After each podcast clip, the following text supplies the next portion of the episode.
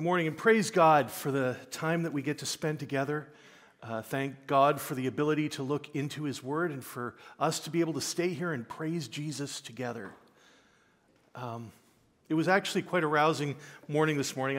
I rather enjoy hearing the hymns and the songs that we sing around Christmas, especially during Advent, because Advent is honestly one of my favorite seasons of the year. It's weird for me to say that because I'm probably the only person in this congregation who has not put up any Christmas decorations yet. People sometimes believe that I don't have any Christmas spirit at all. But the fact is, I really, really enjoy the Advent season, and especially the period just before Christmas, because Christmas is a very important holiday. I know that's not hard to see in the world that we see around us. They're going to be celebrating Christmas for months and months in advance. I mean, they keep going further and further into the year. I think they started celebrating Christmas in September this year, and it keeps getting that way. But in the Christian world, Christmas is an extremely important holiday, and there's reasons for that. We've been going through a short book by Timothy Keller over the last couple of weeks. This is the third week of Advent, called Hidden Christmas. And Hidden Christmas has a bunch of different sections that talk about different ways that people talk about the gospel and about Christmas coming.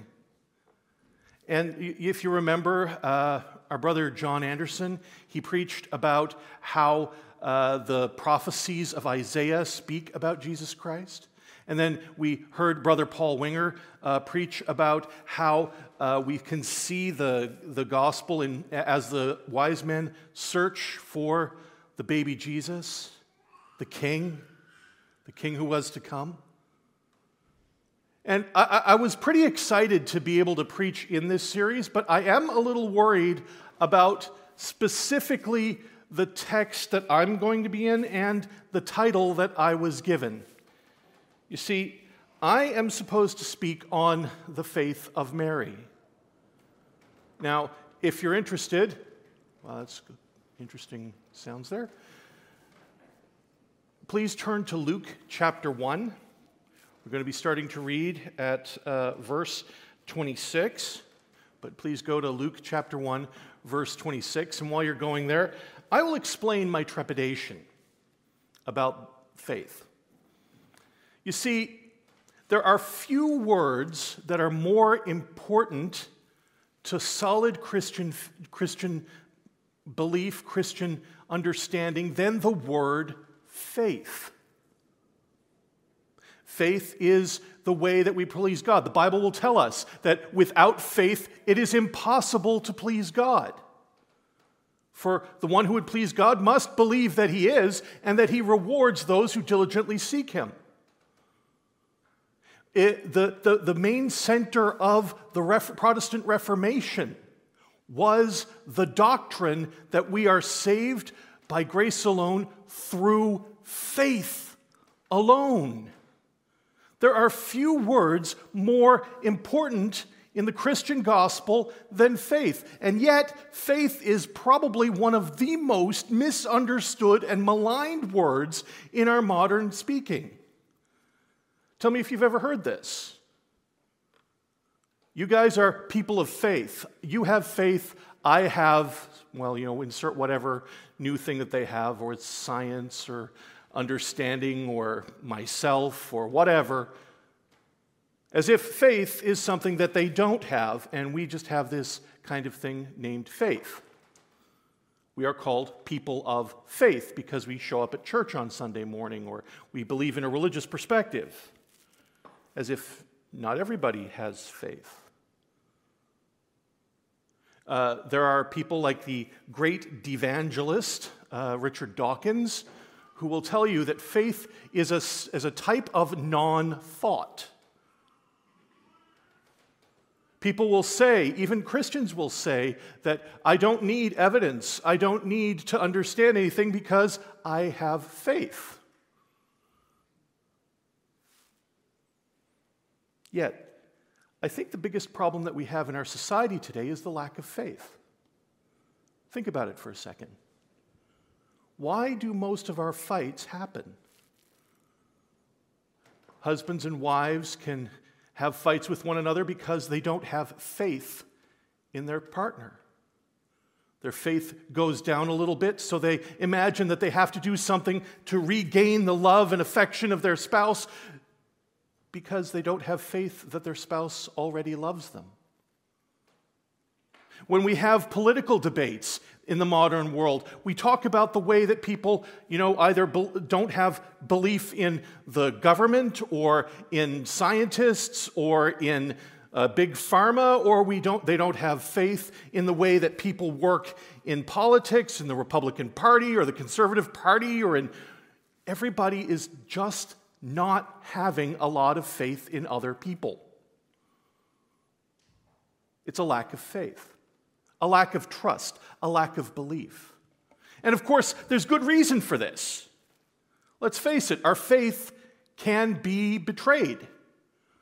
I mean, I can't pretend that it isn't true. Sometimes things that we have deep faith in are false. Sometimes our faith betrays us. Yet the problem isn't the faith. The problem is the object of the faith. And so into all of that, I was given the topic, the faith of Mary. So during the next 30 minutes or so, I have to explain to you why faith is not only important, not only good, not only necessary, but that it's beautiful and joyful and necessary and good.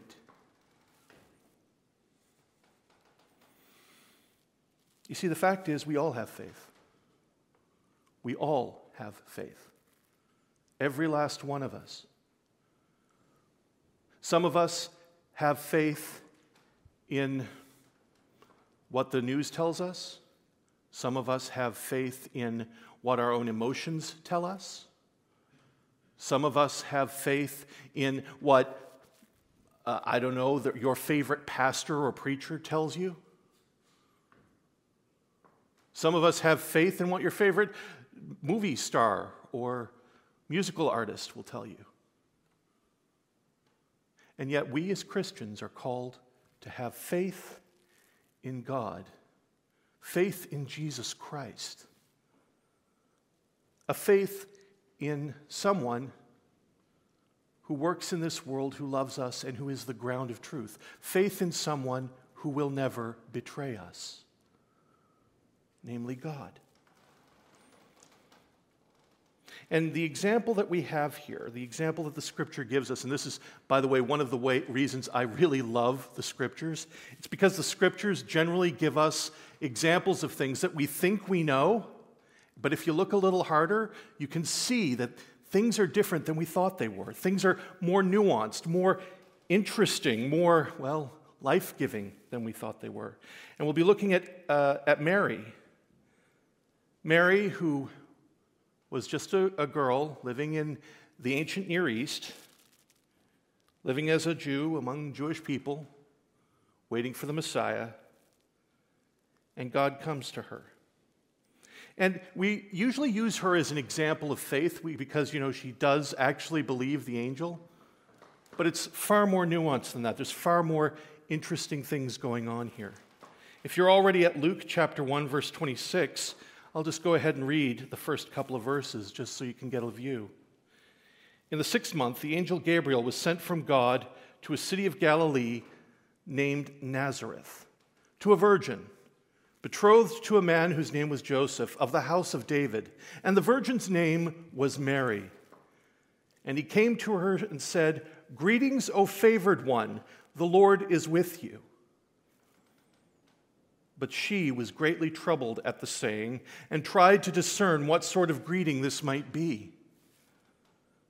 Many years ago when I was growing up in the 1990s, there was this TV show called Touched by an Angel, and it was interesting because every single time the problem was happening and the angel would be working in the background, and then at the apex of the entire thing, she would reveal herself to the other characters, and they would realize, wow, this is an angel. And so because of this, everybody automatically believed whatever she was saying and kind of got, okay with this.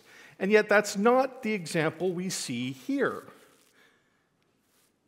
Mary's immediate response is to be troubled by an angel, not touched by one. In fact, she tries to discern what sort of greeting this may be. So there's an angel before her, the angel is telling her stuff, and she's going, okay, this is weird.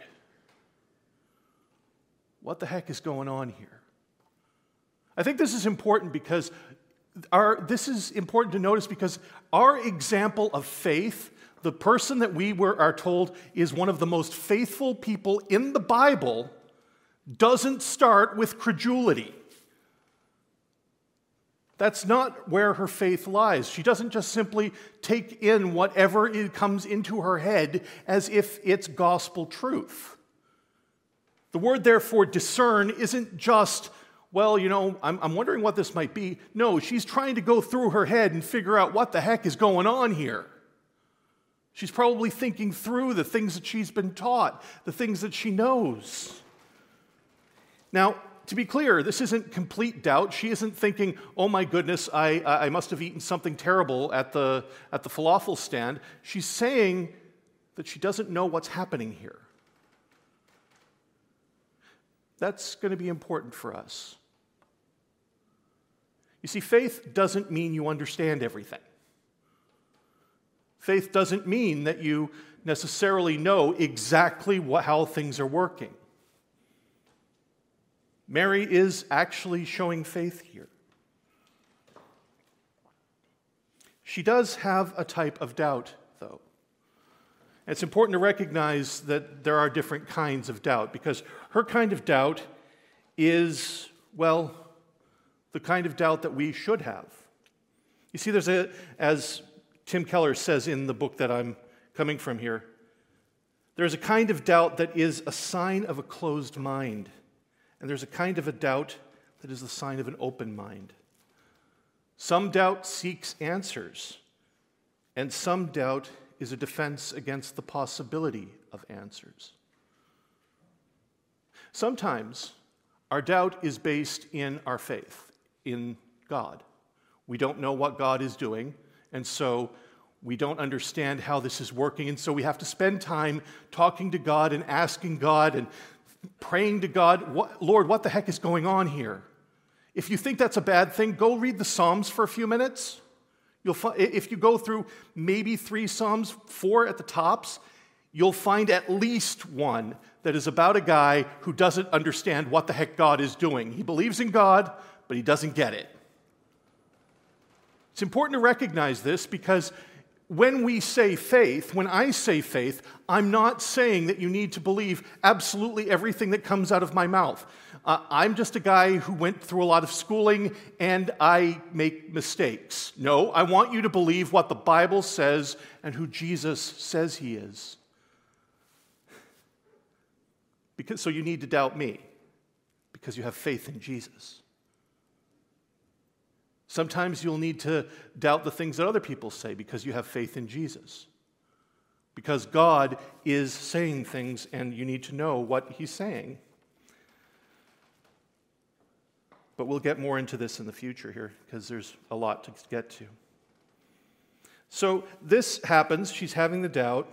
Gabriel kind of seems to understand that, and so he continues in verse 30. And the angel said to her, "Do not be afraid, Mary, for you have found favor with God. And behold, you will conceive in your womb and bear a son, and you shall call his name Jesus. He will be great, and he will be called the Son of the Most High, and the Lord God will give to him the throne of his father David, and he will reign over the house of Jacob forever, and of his kingdom there will be no end." That's a pretty large promise. But if you've been here for a couple of weeks, you've seen this promise before, haven't you? Remember what our brother John preached from. This is Isaiah chapter 9, verses 6 and 7. "For to us a child is born, to us a son is given, and the government shall be upon his shoulder, and his name shall be called Wonderful Counselor, Mighty God, Everlasting Father, Prince of Peace. Of the increase of his government, and of peace there will be no end, on the throne of David and over his kingdom, to establish it and to uphold it with justice and with righteousness from this time forth and forevermore. The zeal of the Lord of hosts will do this. So, here's the situation. Mary is minding her own business. The angel Gabriel literally shows up to her. She's not asking for it. She's not expecting it. But Gabriel comes before her and says, hey, how's it going? You're blessed by God. And Mary doesn't understand what's going on. And so the angel continues and gives the most extreme promise we see in the Old Testament and gives it specifically to her. The child that will be born in your womb will fulfill the prophecies of Isaiah. The promise that you and your people have been waiting for centuries is about to be fulfilled, and it will be fulfilled in you. That's a little bit of a big promise, don't you think? Just a little large. And of course, the modern way that we sometimes think about faith, if we're going to be denigrating faith, we're going to say that immediately then, well, if Mary's going to be faithful, she's just going to say, yup, that's great. She's just going to go off and say, this is a great thing, this makes sense, this works powerfully for me, I'm going to go ahead and believe it. Because, you know, my faith needs to be strong or God won't be able to do anything. That's not the way faith works, and that's not the way Mary's faith works. Notice how she replies. Luke 1:34. Then Mary said to the angel, "How will this be, since I am a virgin?" Now, get the situation. She is faced with an angel. She may know that this is an angel, but she doesn't really quite believe that it could possibly be coming to her. And so she asks a question that makes sense. But we're going to be a little bit, if you've read the rest of Luke, especially the verses that came before, you should be a little bit scared for Mary. Because there was another person who had a visitation by this angel. And he asked a question, and he got struck dumb for the next 9 months. Remember the situation here. This is in Luke chapter 1, verses 18 to 20. Now get the situation. Zechariah is a priest of the Almighty God. He's giving an opportunity to come before, to give sacrifices and incense before the Lord. And while he's there, the angel Gabriel appears to him and tells him about the birth of his son, John the Baptist. And Zechariah said to the angel, "How shall I know this? For I am an old man, and my wife is advanced in years." And the angel answered him, "I am Gabriel. I stand in the presence of God, and I was sent to speak to you and to bring you this good news. And behold, you will be silent and unable to speak until the day that these things take place, because you did not believe my words, which will be fulfilled in their time." There's a couple of lessons to be learned here. First of all, God doesn't need your permission to act. Just that's a small one. These things will come to play. Zechariah doesn't need to have faith for God to work. God will work because he's God. But more importantly, there is a way that you can be saying questions and asking things of God that is not born of faith. There is a kind of doubt that, as Tim Keller would say, is designed to prevent answers. That's the kind of faith, that's the kind of doubt you see here from Zechariah. Now, before we get mad at Zechariah and think that he's in a terrible position, just understand the situation that he's in. He's an old man. Right now, the apex of his life is the fact that he's able to offer incense to God in the temple. Him and his wife they're godly people. They're very godly people, but they haven't been blessed with children. And in the time period that we're talking about here, not being blessed with children means you're an ungodly person. So other people are whispering behind their backs about, well, they must have some sin in their life. He's probably dealt with this for years. He's gone home over and over again to his wife, whom he loves. And she's had to deal with another day of people saying that she wasn't godly enough to bear him a son.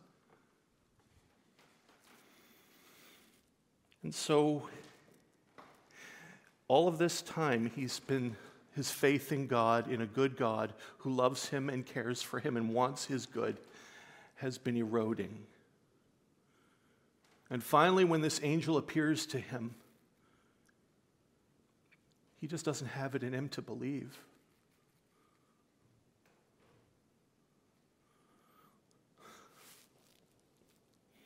Brothers and sisters, isn't that us sometimes?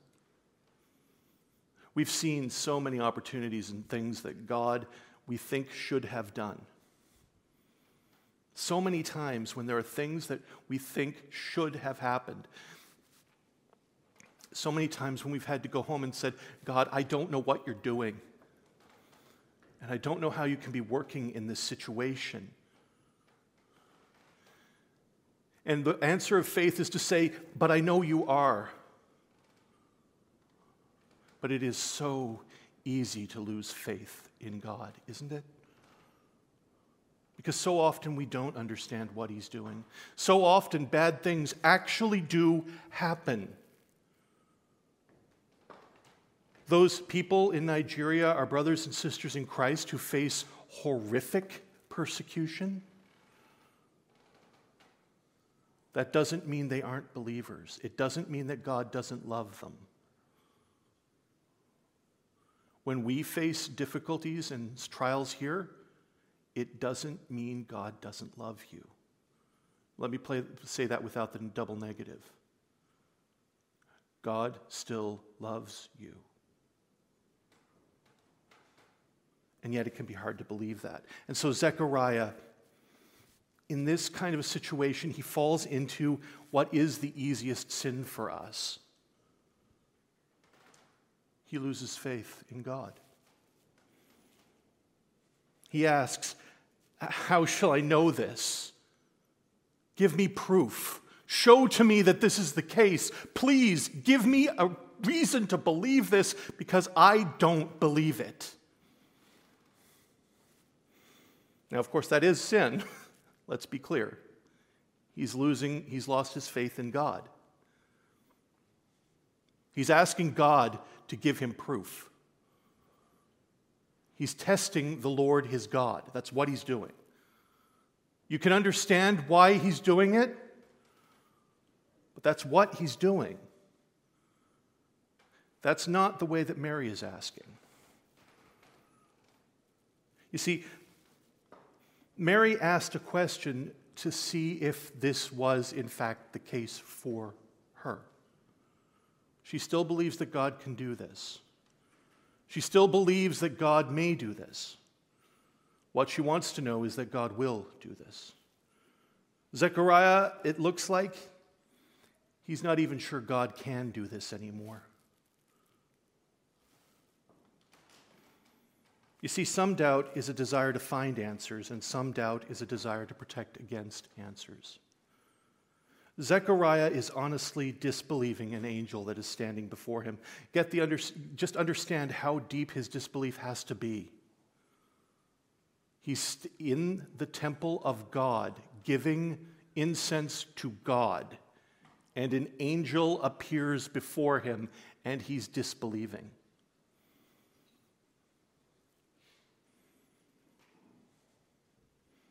Mary was simply wondering how this is going to work. How is this going to happen? In both cases, God answers the question. In Luke chapter 1, verse 35 to 37, here's what the angel says to Mary. The angel answered her, "The Holy Spirit will come upon you, and the power of the Most High will overshadow you. Therefore, the child to be born will be called Holy, the Son of God. And behold, your relative Elizabeth, in her old age, has also conceived a son. And this is the 6th month with her, who is called barren. For nothing will be impossible with God." Now, I don't know if Mary already knew that Elizabeth was pregnant. 6 months pregnant, she's probably showing by now. It looks likely that she wasn't. She didn't know this. It's interesting in one sense, too, because it's God fulfilling his promise to Zechariah that's actually going to provide the proof to Mary that he will do these things. But she's at least willing to believe. She still has a faith in God above all else, not in herself, not in her own situation, not in her despair.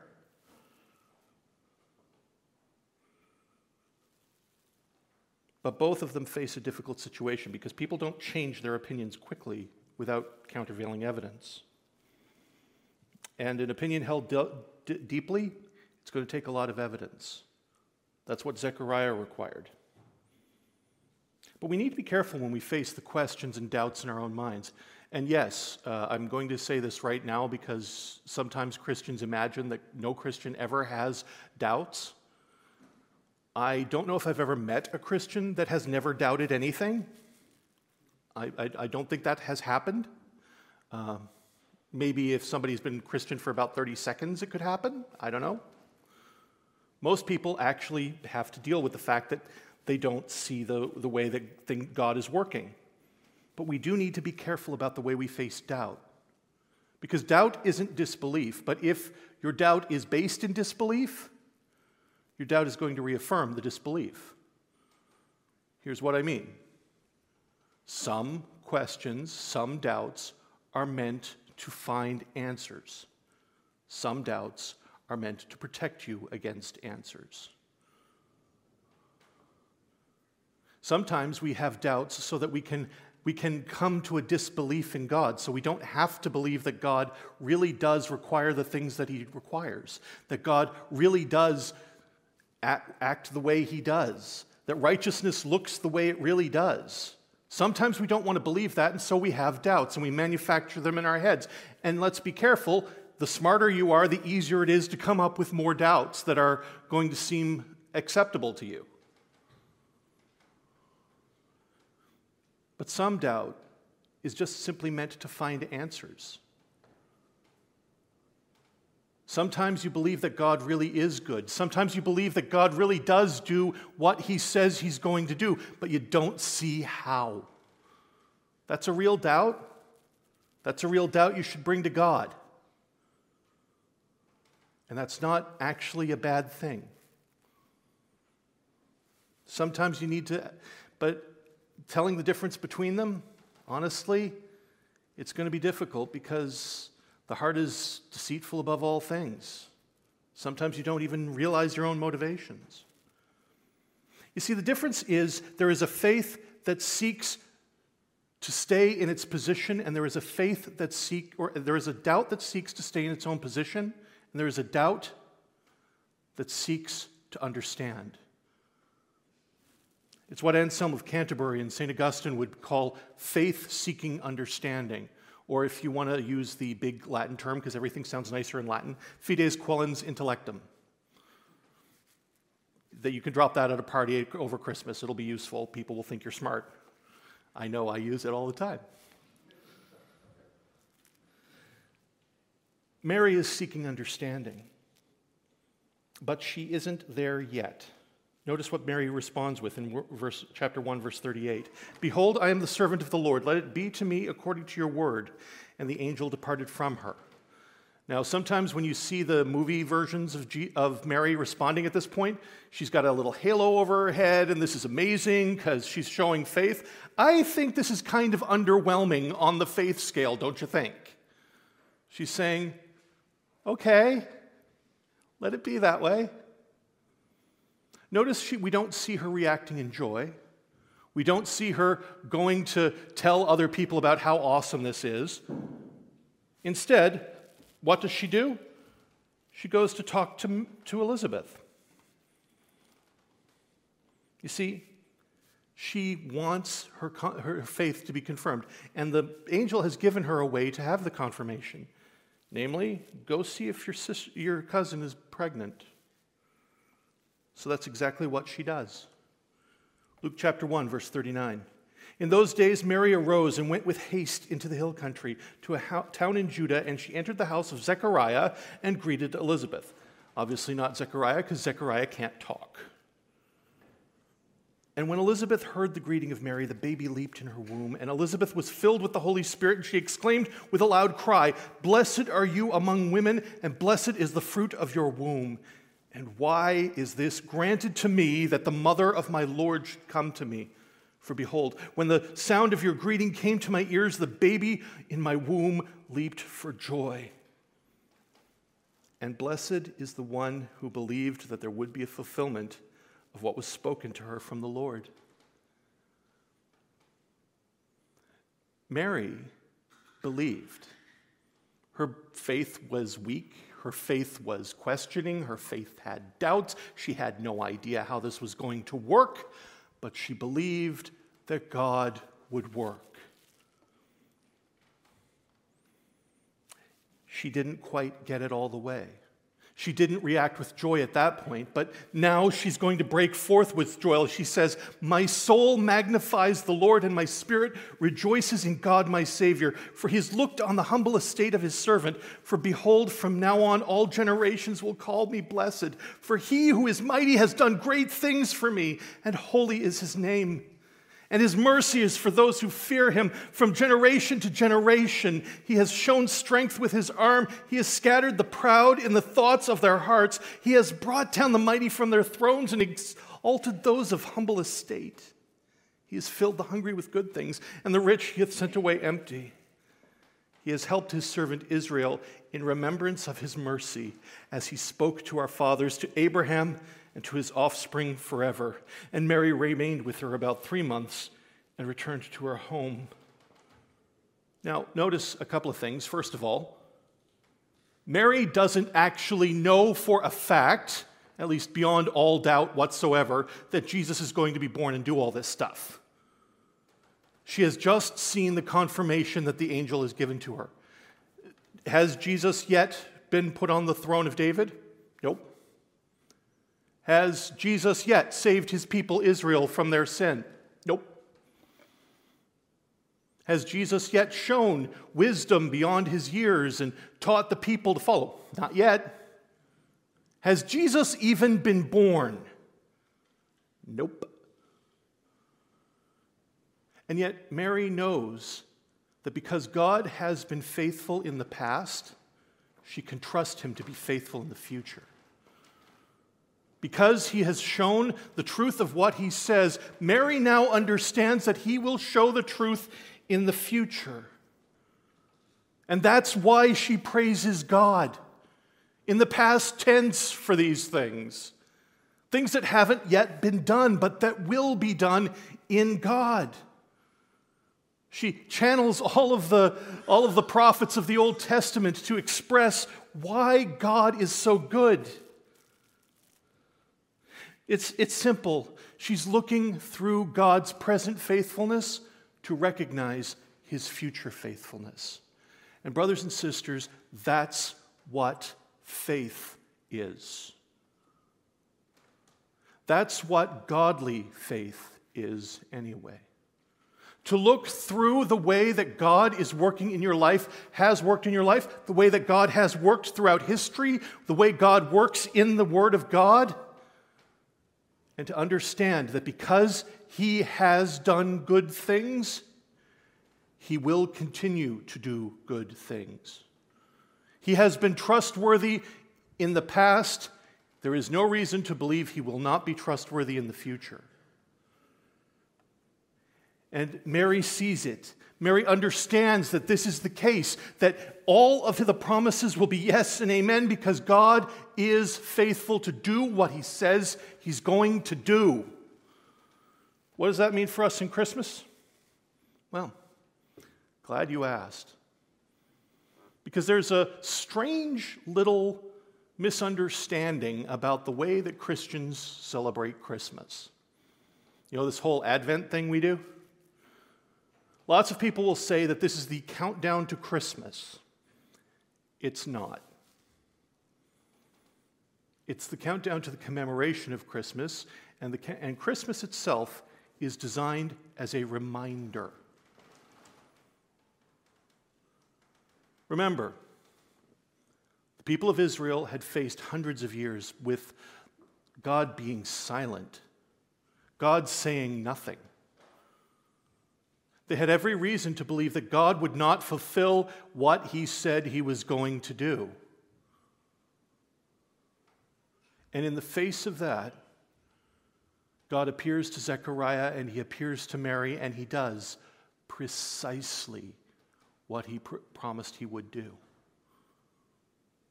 Precisely. You see, we don't look back at Christmas simply so we can remember that Jesus is a good God and that things that he did in the past. We look at Christmas, we look at the life that we see in Jesus Christ, the things that God has done, and recognize that all his promises are still true. Whether they're promises that have happened already or promises that are yet to happen. We live in an age where faith is difficult, where people will even denigrate faith, will pretend that faith isn't necessary, which is funny because everybody has faith. The question is their object of faith. Some will tell you to have faith in science, some will tell you to have faith in your sense data, others will tell you to have faith in yourself, faith in your feelings, faith in any number of things, all of which will betray you. One time or another. The difference that we have is that we will tell you to have faith in Jesus Christ because he has done what he said he was going to do, and he will do it again. Brothers and sisters, do you think that this world is going to undercut the gospel of Jesus Christ? He said that the gates of hell will not prevail against his church. The legal system is not as powerful as the gates of hell, and the gates of hell can't prevail against the gospel of Jesus Christ. Do you think that God has forgotten you? Do you think that God can't possibly work in your life now? Well, Zechariah thought that too, and he was wrong. Do you think that your life is over, that there is no way God could use you anymore? With all due respect, you are not powerful enough to thwart the hand of God. Brothers and sisters, when it says in Romans 8:28 that all things work together for the good of those who love and serve the Lord and are called according to his purposes, that is a promise. It's true, whether you see it now or not. And because we can see the work of God through Jesus Christ in Mary, in Zechariah, through coming to be the Son of God here on earth on Christmas Day, we can be sure that this is a true promise. Even more than this. There will come a day when sin will be no more. It's going to happen. There will come a day when every knee shall bow and every tongue will confess that Jesus Christ is Lord to the glory of God the Father. That is a promise. The question right now is, are we going to live as if that's true, or are we going to be deluded and pretend that it's false? Are we going to be lost in the delusions of given by faith in false things? Or are we going to trust that God is faithful to do what he says? And again, before you say, well, I need to have proof of this, you have it. That's what Mary saw. That's what Christmas is. Because Jesus came, because Jesus actually came, we know that he will come again. Let's pray. Lord God, it's hard to preach on faith.